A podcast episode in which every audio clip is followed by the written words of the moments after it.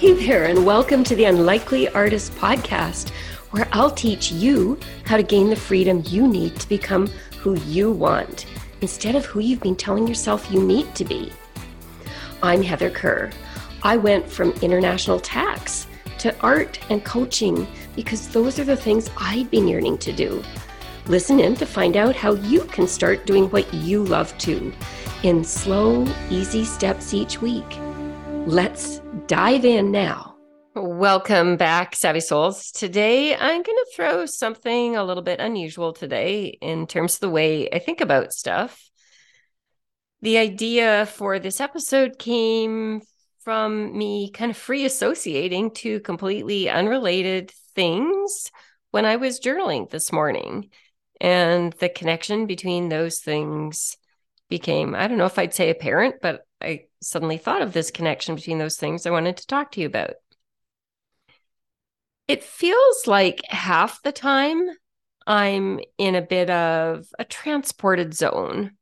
I'm outside, I'm walking around in nature, or I'm doing art, or I'm looking at the stars, or I'm talking to a client and I'm seeing the spark in them that I can kind of feel when I talk to them. And when I'm doing that, I'm feeling a flow and a connection, an amazement, a wonder. I'm in the goodness of it all. I'm into the goodness of people as a whole. And then the other half of the time, I'm more into the world of that's what I could call complex human behavior, my own behavior and other people's. My constantly spinning kind of negative mind and thoughts and worries and anxieties, or my clients struggling, or just the bizarre human behavior we see online, or politicians, celebrities, stories in the news, all the things that we see happening out in the world.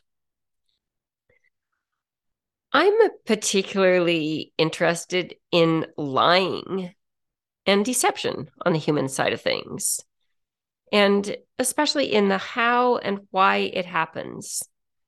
How to tell when it's happening when someone's lying, and what it means about the people who are trying to deceive us. So lately, I've been fascinated with George Santos. Yeah, I'm a Canadian, but for some reason, I'm strangely fascinated with this US Republican representative for New York's third, I think, congressional district. And not, definitely not because politics matter to me, especially US politics. These particular politics, the career of George Santos, couldn't be less relevant to me. But I'm interested because this guy lies about everything. A New York publication popped up online for me, listed every single lie Mr. Santos has told in an article that was published February 10th, a few days ago. Some of his lies include he said he went to Horace Mann High School in the Bronx. He didn't. He said he got a degree in economics and finance from Baruch College in 2010. He didn't. He said he worked for Goldman Sachs and Citigroup. They have no record of him ever working there. He said he found an animal charity and saved 2,500 dogs and cats. But instead, he cashed checks for his personal use and he didn't do that work at all he said that he raised funds to help a disabled army vet to pay for a life-saving surgery for the army vet's dog. But then he didn't give the guy the money. He kept it himself. He said his mom died in the world trade center on 9-11 but she was actually in brazil at the time. He said his grandma was a holocaust victim she wasn't. He said he was Jewish. He isn't. He said he lost four employees at a nightclub shooting. he didn't. And it goes on and on, like the most extreme lies ever, just on and on. So I'm fascinated with the extent of his lies. And I'm fascinated now with his unwillingness to see anything wrong with any of this. Any of this. It's kind of like, yeah, like I embellished my resume a little bit. That's kind of how he explains it. There's absolutely no embarrassment and there's no reckoning. It's probably fair to assume George Santos is a compulsive liar. Hey, I'm not a therapist, so I have no idea what's actually involved, what it actually feels like to be a chronic liar. What I imagine is that there's a real world out there, there's what actually happens, but the compulsive liar quickly transforms it into what he wants to have happened. He develops a habit of doing that. He wants it to be true so badly that it becomes true. And he repeats that false story often, and it becomes true in his mind. It becomes the truth. He can tell the lie without embarrassment because it's become true to him. Anyway, this is totally what I imagine happening. I don't know if it's actually what happens, but that's kind of how I'm viewing it as I do this episode. I had a close friend once, and it took me several years to discover that she was a chronic liar. She lied, as it turned out, regularly about pretty much everything. I started to get suspicious after she started to make too many contradictions, too many things that conflicted with other things that she said earlier, things that didn't hang together. Just on the whole, too many things that didn't make sense. One time we all went out for dinner after I started to get suspicious about what she said. And she's told a long story about some interaction with her mother in law that her husband had been present for. And her husband was sitting there and his mouth started to drop open. And then he called her out in front of all of us. He was saying, Hey, you know, Elizabeth, that's not her name. He said, That's just not true. Mom didn't say anything like that. And I kind of watched my friend's face she didn't get embarrassed or defensive. What she did look was confused. She just got this look of confusion. And I realized in that moment, oh my God, she actually starts telling this stuff and believes it, even though it's not true. She can't even tell when she's lying anymore. She just thinks it's true. I eventually learned that most of what she shared with me was completely made up, had never happened at all. And there was never really a discernible motive for her lies, except that possibly she wanted to tell a good story that was entertaining. So I've been trying to figure out what draws me so much to learn about lying and deception and to be so fascinated by these people who lie, to want to understand how and why people lie. I think that as, as I was journaling this morning, I landed on a bit of why I'm so interested. By the way, this journaling thing is a really great thing to do. The way I do it is it's something I learned from the artist way. It's called the morning pages. And I just journal stream of consciousness, whatever goes through my mind. And like this morning, I find that random ideas come up and I start to see a connection that I never would have put together if I hadn't journaled. So I just wanted to throw that in here because this episode is coming from that kind of random connection that I see from the journaling, lets me see how my mind works and helps me uncover cool connections and ideas. So it's something I highly recommend you try out.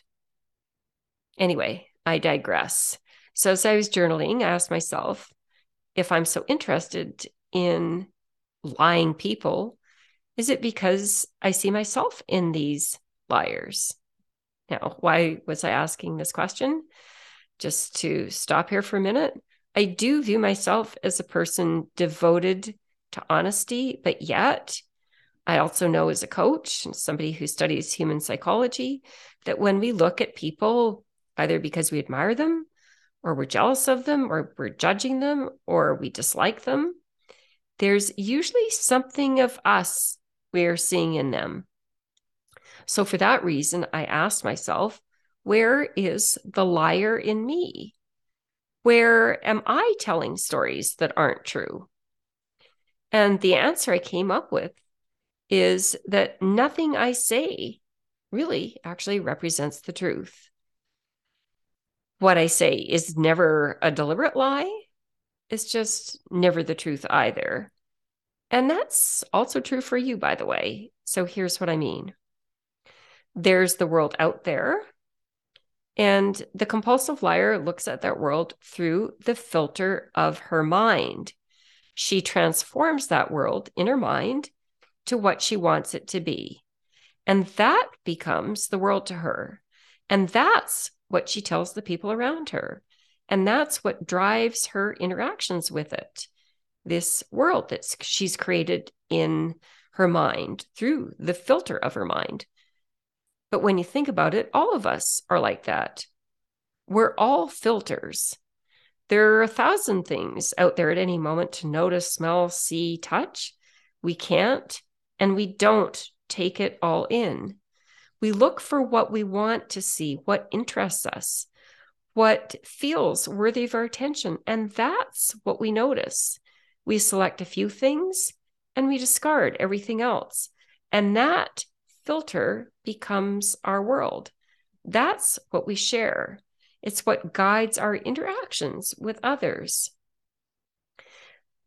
That's also, by the way, why witnesses are not very reliable. When a witness sees something, they notice a few things and not others. And then later they remember what they noticed. And that becomes the story. That becomes the reality in their mind. It's as if all the information they screened out didn't happen. And when they remember the event and someone asks them a question, they round out the details with things that they might not have noticed that didn't happen. And they're actually not lying on purpose.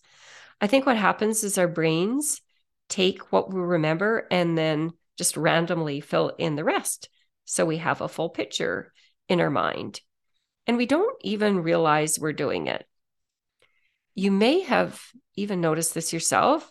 Let's say you had a heated discussion, a fight with your brother when you were a teenager.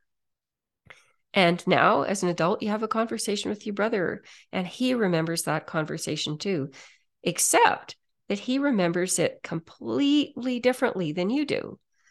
Both of you are sure that your sibling has a bad memory. You can't understand why they can't remember what you clearly know happened and they're thinking the exact same thing about you. I bet that's happened to you. Somebody shared an experience with you and they just remember it totally differently than you do.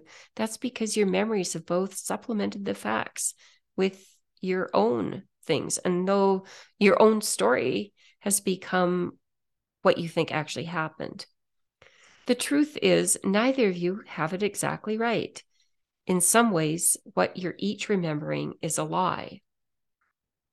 So, why, savvy souls, am I going on and on and on about lying today?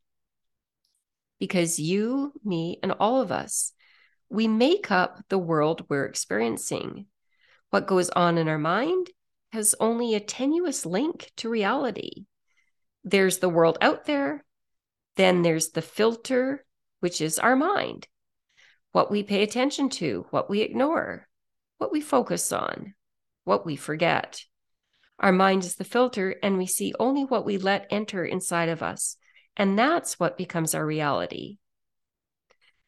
The reason all of this came up for me this morning was after I wrote in my journal about my obsession with liars like George Santos, and I wondered how I might be lying.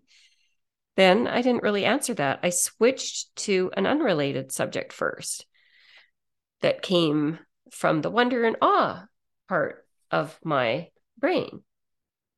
So yesterday, I took my dogs for a walk, a walk along the country road where I live, and we walked by my neighbor's farmer's field.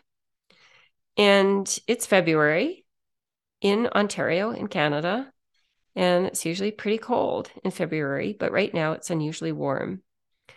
We're well above freezing during the day, but slightly below freezing at night. it rained a lot last week, and there's a stream from all the runoff in the ditch. Parts of the stream freeze overnight.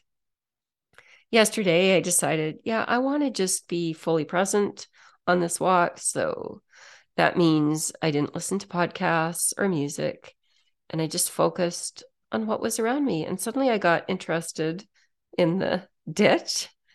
And I went over to the ditch and I was attracted by the ice and I examined it carefully. And I discovered the most beautiful patterns etched along the stream in the frozen water in the ditch. And, you know, being the artist that I am, I was mesmerized. I took photos.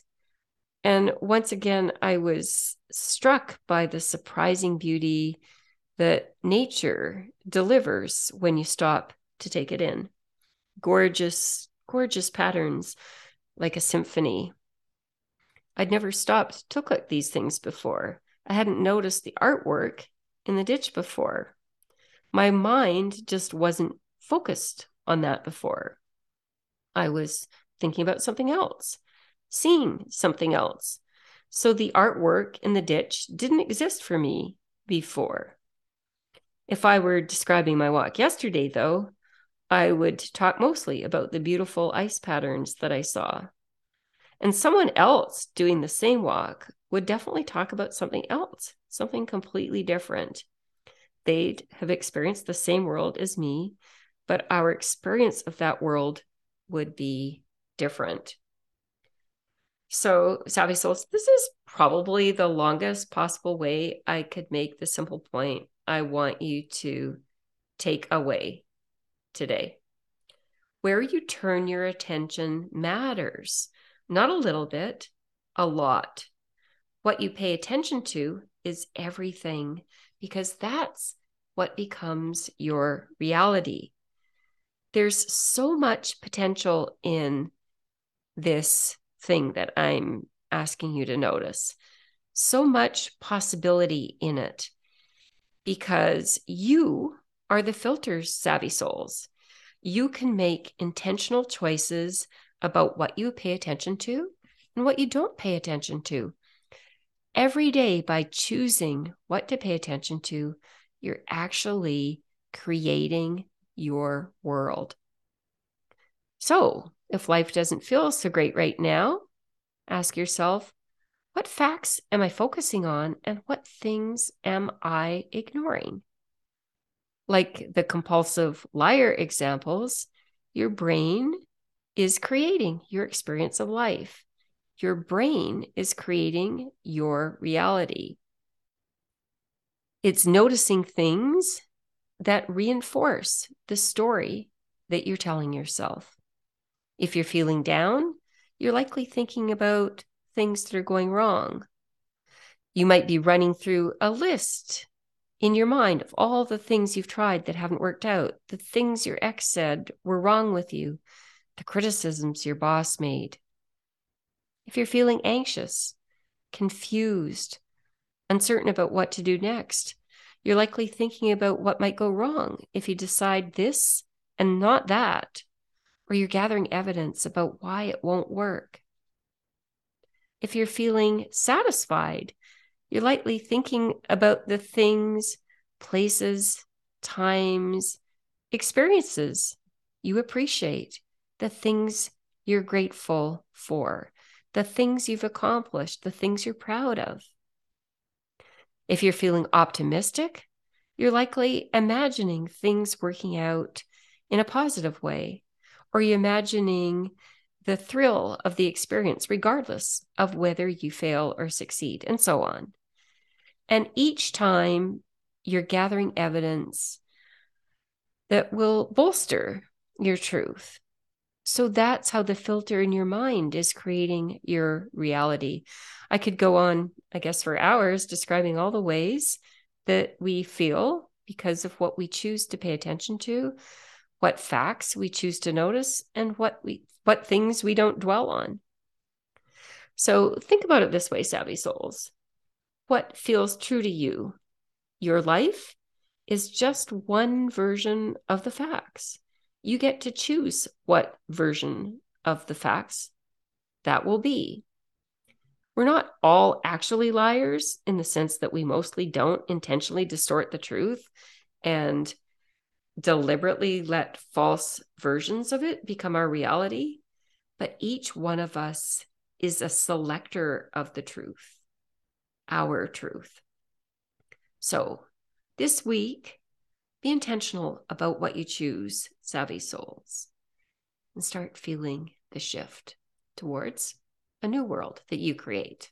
Love you guys. See you next time. Bye. So, if you're energized by the possibilities you're hearing about on this podcast, but you're wondering how it's possible to actually make what you've been fantasizing about doing actually happen, I'd love you to join me for a free strategy session where we'll talk about coaching together.